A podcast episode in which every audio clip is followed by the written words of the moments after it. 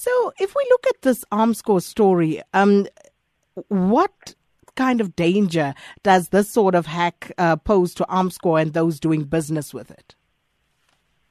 Well, Sakina, the problem that we have with uh, security breaches on, on information systems is we never know exactly what information is available to be exploited. So that's one of the very first concerns when faced with an incident like this is to determine exactly what information was breached, how deep the breach is.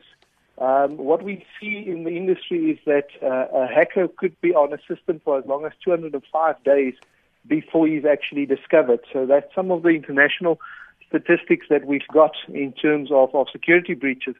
And if you've got a person that is uh, on a network for such an extensive period, it means that uh, he could literally know everything about network. In terms of the Armscor uh, breach, I'm not involved with the investigation directly or uh, with anybody in it, so I don't have too much information regarding that. But I will definitely be concerned in terms of what information was breached.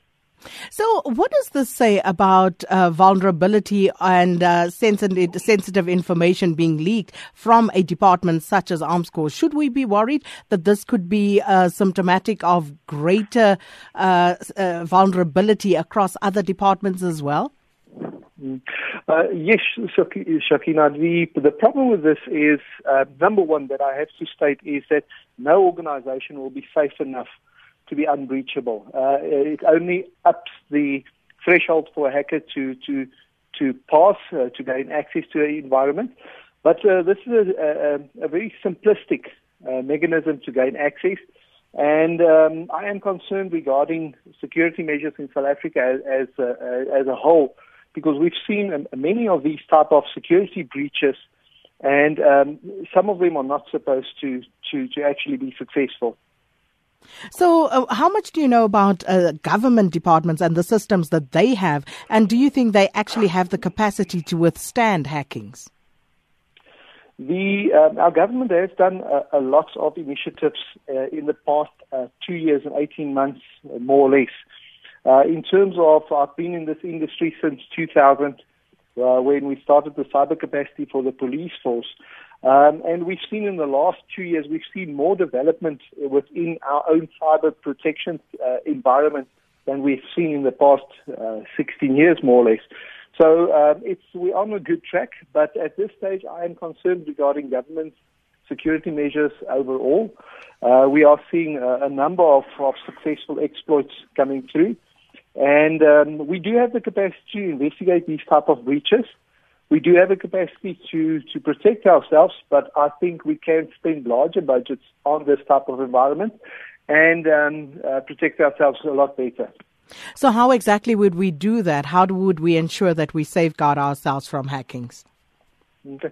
Well, these are these many measures that need to be taken. The basics should be uh, awareness amongst your personnel, basic security measures, um, what we see organizations are doing is they're spending a lot of their budgets, the security budgets, on perimeter control, so protecting themselves from the outside. But in, in more than 80% of our cases, we're actually seeing that internal personnel is either responsible for the breach uh, through uh, cooperation with a syndicate or through negligence. So uh, a, a, bigger portion of budgets and, and emphasis should be placed on protecting organizations against their own employees, making sure that you know exactly who are doing what on the systems is very, very important. And um, also, just before I let you go there, uh, Danny, uh, uh you, what can you tell us about this hacktivist group, Anonymous? well, the, the, the structure of, of Anonymous is a very unique structure in terms of it is literally open for, for anybody to join. Um, you can basically uh, be a member of Anonymous, uh, and, and the person next to you wouldn't know that you are. So it is totally, as the name says, totally anonymous. Uh, you can, uh, for example, if I uh, pick up a problem with an organization because they are spilling oil in my river, uh, if I can drum up enough support within that community, I can lobby and I can get three, four people that support my my aim. We will join in on that hack. We will give their co- uh, to those efforts and assist me in terms of hacking or disrupting that organization. So literally it's a, it's a faceless movement that is international and um, they take on any type of cause that uh, people think they want to support and they run with it. That's what's making it so difficult because half of the time uh, I think all of us might uh, support them in some of the initiatives, the ideas, but the mechanisms that they choose to, to bring out their, their opinion or to show their, their, their opinion uh, is unfortunately illegal and it's very disruptive and it's costly to organizations. Interesting. What do you think could be the cause in this instance? Well, I've got no idea. What we normally what we normally look at is one of three things: either uh, um, a, a, bigger cause, a political cause, or a, um, uh, uh, uh, you know, a goodwill cause, or hackers are behind money, or after money, or they are after um, uh, causing damage. Um, so it's normally one of those three. And in this situation, I'm not clearly seeing the, the cause unless uh, we look at political aspects. Mm. Um, it does not seem that if they were after money, it could have just been for uh, disruptive purposes and damage purposes.